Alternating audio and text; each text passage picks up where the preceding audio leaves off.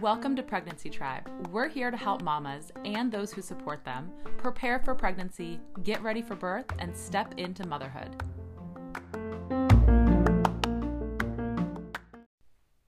Howdy, Tribe. Howdy do. It's Dr. Eva in the house. And Dr. Joe. Or maybe in the barn? Maybe in the barn. I said howdy. That's true. We're hanging in the barn today. The birth barn. Birth barn. Oh, that's a good one. That's a good one. Today we are talking about birth, and not maybe in the way you think. This is something that happens before birth, and it's something that comes up a lot during birth histories. When I'm talking to a mama, when they're coming into our office and we're talking about either their desires for their birth or their experience so far in their pregnancy. And I can't tell you how many times I hear moms say that their provider in some way, shape, or form has either suggested or asserted that their pelvis is just too small to push out a baby. Right. Or that their baby is just too big for them to push out of their pelvis. And I hear this from moms of all shapes and sizes. Literally. From petite women, from big-boned women. It seems as if this statement is just being made regardless of mom's size and circumstance. So two situations I think we can kind of categorize in which this comes up. One is during pregnancy, and oftentimes it'll be during an ultrasound. So just last week, for example, we had a first-time mom come in, and she said that the ultrasound tech very casually was like, whoa, you got a big baby in there. Mm-hmm. Oh, you think you're going to push this thing out vaginally? Kind of eye roll and good luck, right? A little bit of a sarcastic thing. The second way that it came up was also with a pregnant mom, now pregnant with her second child, who had a C-section, an emergency C-section with her first baby, and she had labored for like 36 hours, and essentially she just sort of stopped dilating. She stopped progressing. And when they went in to take her in for the C-section, someone in the room, mom doesn't even know who, made some comment that she'll never forget, even though she doesn't even know who said it. You know what? Good thing we got this baby out. No wonder, your hips wouldn't have been able to push this baby out. Your hips are just too small. And now mom wants to have a vaginal birth for her second baby, but she has extreme doubts about her body's ability to push out a baby at all because she says, you know what? I remember they told me my pelvis was probably too small. What makes me think I can push out this baby vaginally? Right.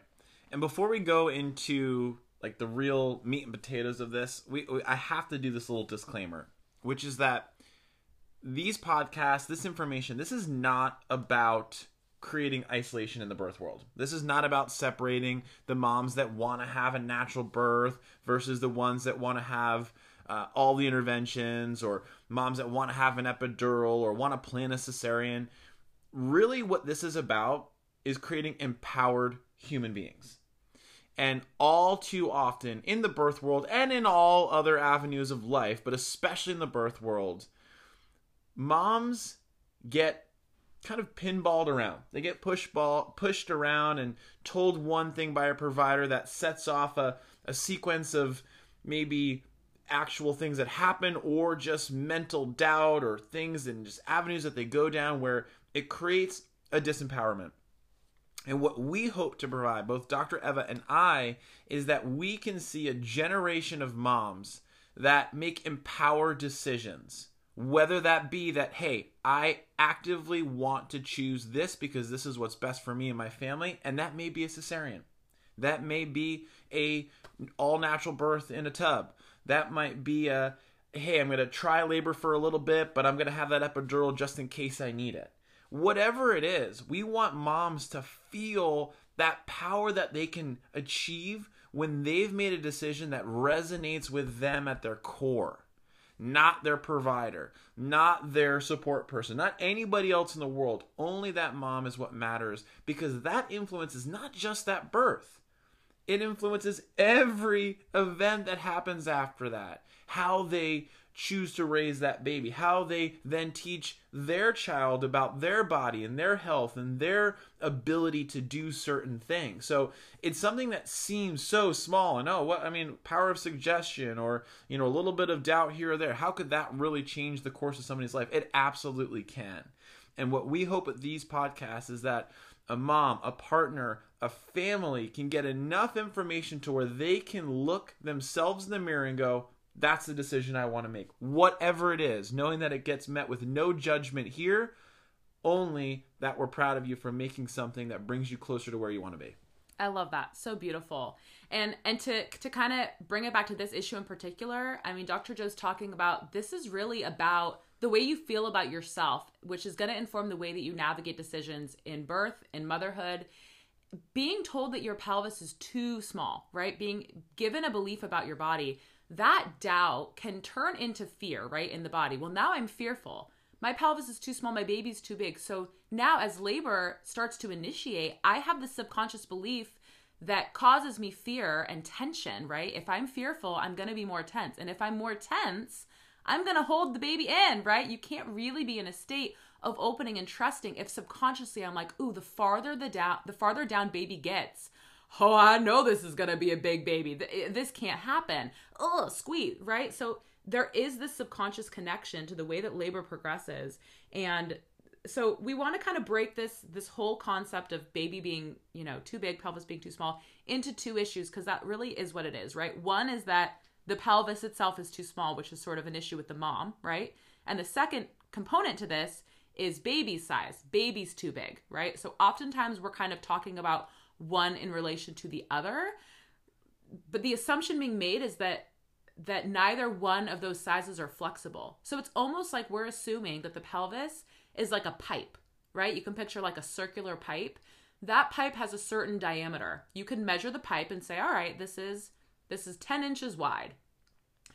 Then maybe let's say you have a ball that you want to stuff through the pipe for some reason. Who knows why you're trying to put the ball through the pipe, but let's say you measure the diameter of the ball and the ball is, let's just say 11 inches. Well, you can look at that scenario and say, I cannot get this ball that is 11 inches through this pipe that is 10 inches in diameter. And that's a false assumption because the size of the pelvis nor the size of baby is fixed. Both are fluid. Both are dynamic. Right. So I'll talk a little bit more about the pelvis itself. So again, a kind of a little disclaimer here. Are there situations that the pelvis is truly not able to birth a baby through the birth canal? Of course. But those situations are super duper rare. I'll give you an example. Let's say a mama is going through her pregnancy and, you know, something terrible happens, like she gets in a really gnarly car wreck, okay? Maybe she's got a fractured pelvis and she's maybe already midway through or later into her pregnancy. The ability for her to handle the stressors, not only of pregnancy, but then of labor and delivery, probably going to be too much for that injured pelvis. So that is a perfect situation where a doctor could look at that mom and say, you know what, I know you may have been planning X, Y, or Z, but we got to get this baby out through the belly because we won't be able to birth it. Again, very, very rare, but can happen. Another situation where a mom has some sort of congenital disease, something that she was born with that changes the structure of her body, maybe the bone density, something to where she truly is unable to handle the challenges of labor.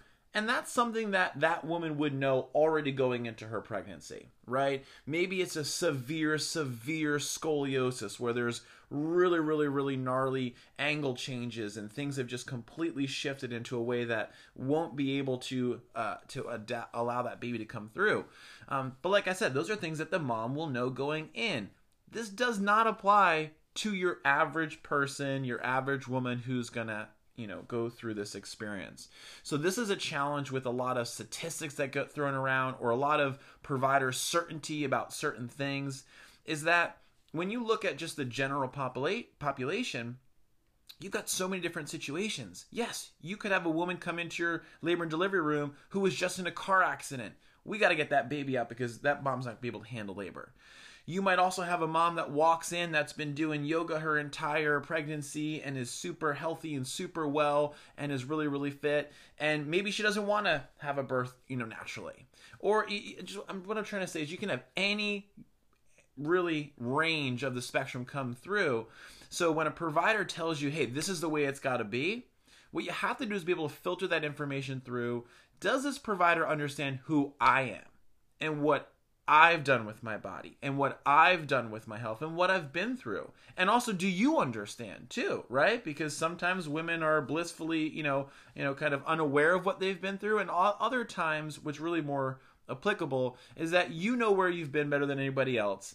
And most often, more often than not, you've got what it takes, and you fall into a population that is healthy and uncomplicated. And if you do have comorbidities or certain challenges, those are going to come up, and oftentimes those can also be safely monitored and managed with a provider that's willing to work with you. Not every single comorbidity throws you into the category of this person won't be able to handle labor, therefore we have to do a planned induction and a planned cesarean. And isn't it true, Dr. Joe, too, that like this idea of the pelvic size, and you're explaining all these conditions that can go into whether or not the pelvis can withstand the stresses of labor, like, is there even any way for a provider to definitively say, let's say again, in a situation of a healthy mom, that the pelvis can't get to a size where they can fit the baby through? Because doesn't the pelvis literally expand during labor? Yeah. Oh my gosh. It's a dynamic structure. It moves, it grooves, it responds to position, it responds to stressors, it responds to gravity, and all of those things so brilliantly designed by your body are what's built in to enable that baby to come through, regardless of size. But a mom's pelvis can change up to really 30% more room depending on positioning, but it doesn't depend on positioning. That's a lot. 30%? 30%, which is a huge amount. So these numbers where they're measuring the, you know, the size of a woman's pelvis, even sometimes, but just by simply looking at her, it's so lacking. And it really then again ties into the disempowering subject where we're not giving women and people the confidence in their bodies to trust that for most people, this is a completely safe, natural, normal, healthy, uncomplicated, and not that risky process.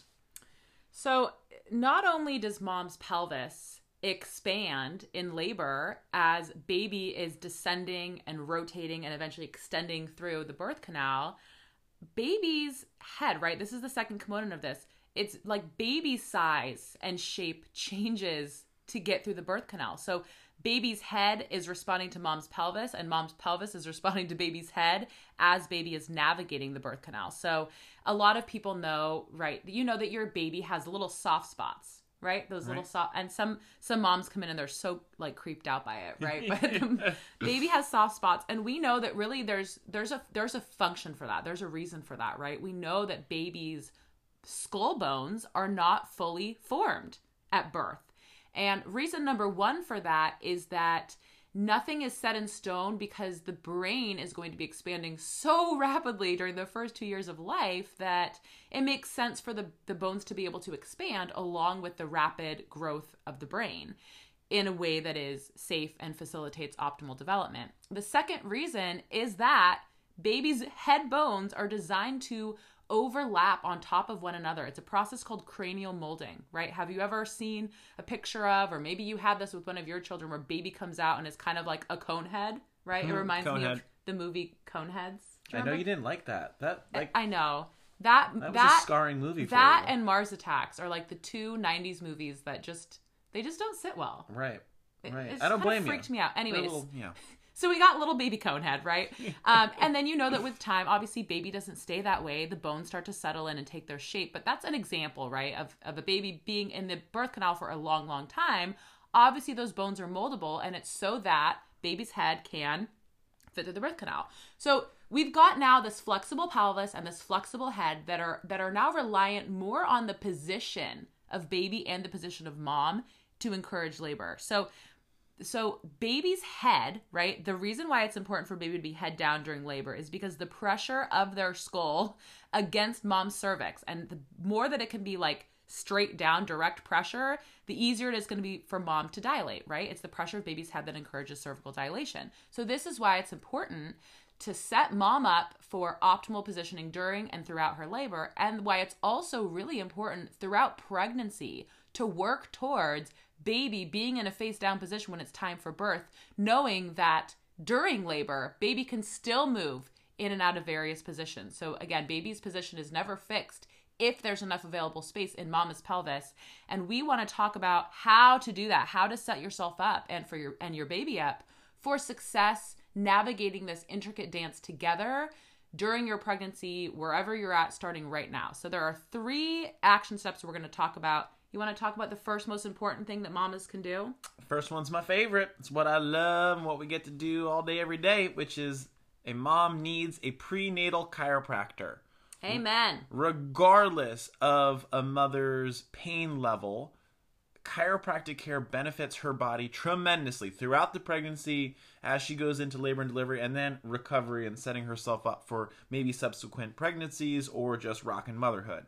So really, from a basic standpoint, most people associate chiropractors with like alignment issues. So from a pelvic standpoint, we want to make sure that the pelvis is aligned so that we don't create those asymmetries, those imbalances where maybe baby doesn't feel as comfortable or doesn't find the optimal spot.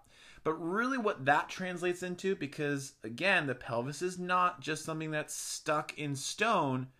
We need pelvic dynamics. We need biomechanics that can move and can groove, not only in a pain-free range of motion, not only without being limited by scar tissue or muscle tightness or different things that can accumulate from a mother's journey through life, whether that was childhood sports that she played or from sitting at work or from previous pregnancies and deliveries.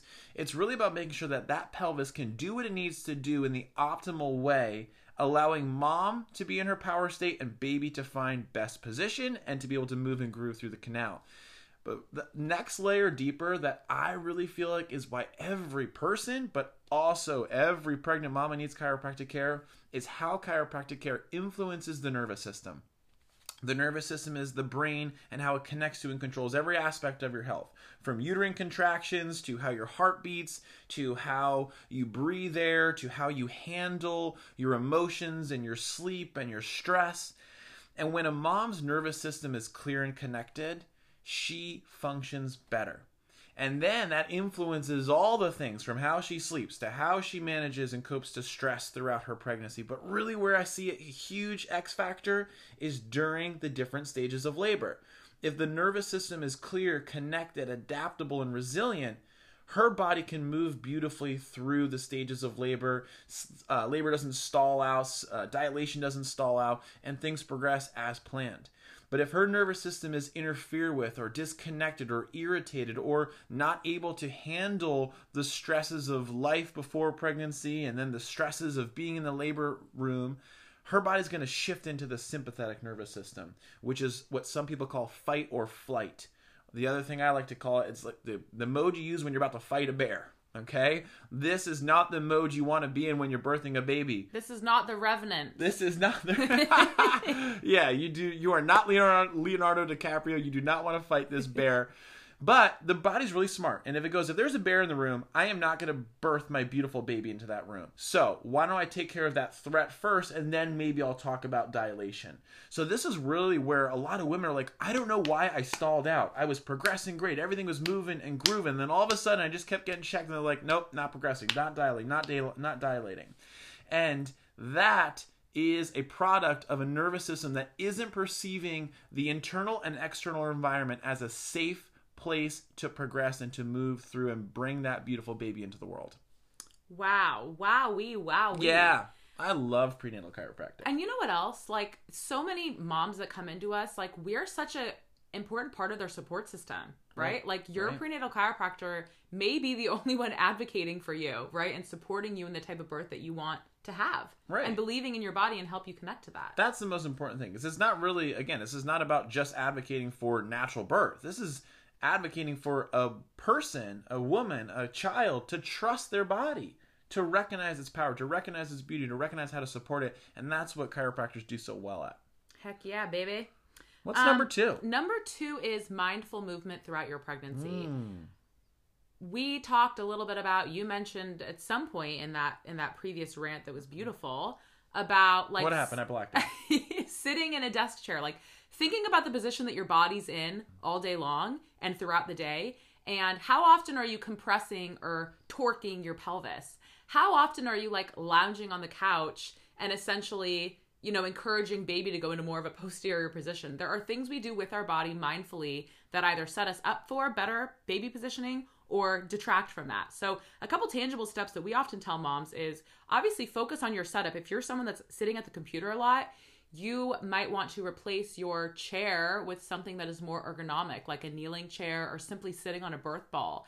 Same rule applies for when you're just chilling out on the couch, watching TV, rather than reclining on the sofa, sitting cross-legged on the ground, or again, sitting on a birth ball, doing some hip circles, keeping your pelvis mobile. Stretching, right? Getting into a good routine. The cat-cow stretch is one of our favorite stretches derived from yoga to be done throughout your pregnancy. Doing prenatal yoga. Doing things like Pilates that are gentle, that are lengthening, that are stretching, that are breathing. Those are all things that are going to increase space in your pelvis and, most importantly, are going to increase your mobility, right? Because we talked about those pelvic biomechanics and how important that is. Yeah. Number three. This is an interesting one because the whole term birth plan is a very polarizing thing, because some women are like, birth plan. I had a plan and then I actually went to labor and I freaking scrapped it and that was a waste of my time to do. And other people are like, oh my gosh, without my plan, I would have, not been able to navigate those waters. So I don't like using the term birth plan. I like birth preferences, because this is something that you can talk about in a very dynamic and fluid way with yourself, with your partner, with your provider. And it doesn't have to be locked into this is how it's got to be. It's really, I prefer this, or I prefer that, or I prefer not to have this or that. So really where it comes down to is, what do you want and what are your birth preferences? And is freedom of movement something that you're going to even be able to have? Okay, here's a couple situations. Movement during labor is really important for pain management. It's one of the best ways that you can naturally manage your discomfort and help labor progress, not only by moving your body so you can kind of work out that tension and that discomfort, but then to help baby navigate through gravity, like Dr. Eva was mentioning, and moving through so that that motion can help bring baby lower and lower and lower to the canal. However, you need to figure out, is freedom of movement something that A, you care about, B, that you're even able to do? So depending on your birth site, if you're at a specific hospital, let's say, they might have a policy where this says women cannot get out of bed, okay? Or they might have it more subtly disguised as, yeah, we allow freedom of movement, but every mama has to have an electronic fetal monitor on her, which restricts movement and therefore she can't move. The other thing is recognizing, do you want to have an epidural? If you have an epidural, your chances of being able to have freedom of movement are pretty darn small. And that's okay. You just need to know and be aware of that going into it. Now, if you are confined to the bed, sometimes you're still able to move within the bed, not just be on your back, but be able to roll to your side or even squat on the bed or just even turn a little bit this way or that way. Even subtle movement can help with comfort and help facilitate that baby coming through. But this is something that you need to explore way before you get into labor and delivery, which is, how do I feel about these certain things? Where do I feel about the pain management? And where am I allowed to express movement? Is it through the hallways, or is it just in the bed, or is it maybe just in my mind? And although, of course, freedom of movement would be, our best case scenario for mom, if you're planning for one of those scenarios, or you are choosing, because of your own informed choice, to have an intervention that would require you to be essentially confined to the bed, maybe that's also an opportunity to make sure that you labor at home for as long as possible. Right. Because when you're at home, you do have freedom of movement. And if you can encourage as much of that labor to progress while you're able to squat, to kneel on all fours, while you're able to walk, while you're able to move your body however the heck you choose to, that is going to increase the likelihood of labor progressing as beautifully as it can. Stay home in your zone as long as humanly possible before heading to the hospital. Stay home in the zone. If you know that's going to be part of your birth preferences, not birth plan. And really, who you have on your birth team, this ties into the birth preferences, really does make a difference. We have this incredible mom who we've been taking care of throughout her pregnancy. And I wanted to share this story with you because to me, it really exemplifies a lot of this and kind of ties it together in a tangible way. She actually planned a home birth with a midwife who she interviewed and really felt comfortable with. And sure and steady, labor was happening. Things were progressing well. But at some point along the process, baby was stuck in her pelvis and she had, quote unquote, a big baby, right? Baby was actually, I want to say 8+ pounds. Yeah, let's call it 8+. 8+. And because she had a midwife that was supportive of her body and her body's capabilities, rather than saying, oh my gosh, labor's not going to progress, baby's stuck, baby's simply too big to fit through your pelvis, you know, let's put a kibosh on this vaginal birth, let's transfer to the hospital, whatever number of things could have happened, the midwife knew and trusted that if we can just get mom into a different position, we can utilize gravity to help baby get unstuck and to help baby move through the canal. So the midwife put her into a position, actually from Spinning Babies, which is a website that we really love, put her into a side-lying release position, which essentially utilized gravity to create more space in the pelvis, to relax the muscles of the pelvic floor. And sure enough, baby was able to finish the descent and mom was able to push baby out through her vagina. And you know, it's just such a beautiful thing, because when we're recapping this experience with the mom, and I really love to recap, you know, sharing feelings, I think it's important to process the birth experience because it can be emotionally traumatic, whether it's a home birth or a hospital birth, whether things went according to your preferences or not. So we're debriefing, and she was just saying that she was so grateful that that not only did she have that belief in her body, that she knew her body was capable of pushing out her baby, but that everyone on her support team, her midwife and her doula supported that as well. It's so important, right? You just think about all the myriad of different outcomes that could have happened if people on that team had a different underlying belief about her body's capabilities, and or if they didn't have the awareness of how to use gravity to get, you know, to facilitate things, which is truly one of the most powerful tools we have during labor, utilizing gravity through movement to facilitate this beautiful process. So speaking of having people that are on your team that believe in your body, let us be that for y'all. Pregnancy Tribe, this is what we want for you. We want you to not only understand the choices that you have as you navigate pregnancy and birth, but we want to be the people that are cheering you on. We would love to hear your stories. If you've been told that your baby's too big, that your pelvis is too small, why don't you hop on our private Facebook group and share some of those stories? It's facebook.com/groups/pregnancy tribe. We would love to talk it out. We'd love to share. We'd love to support. We'd love to be here for you. You know what I'd love to know? What? What does kibosh mean?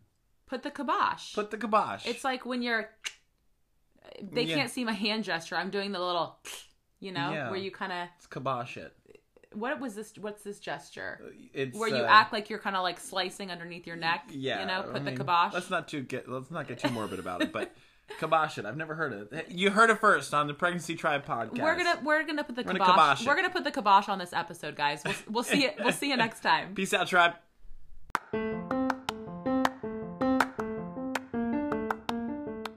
Thanks for listening. If you want more, join our private Facebook group at facebook.com/groups/pregnancy tribe. You can also check us out on Instagram at Pregnancy Tribe.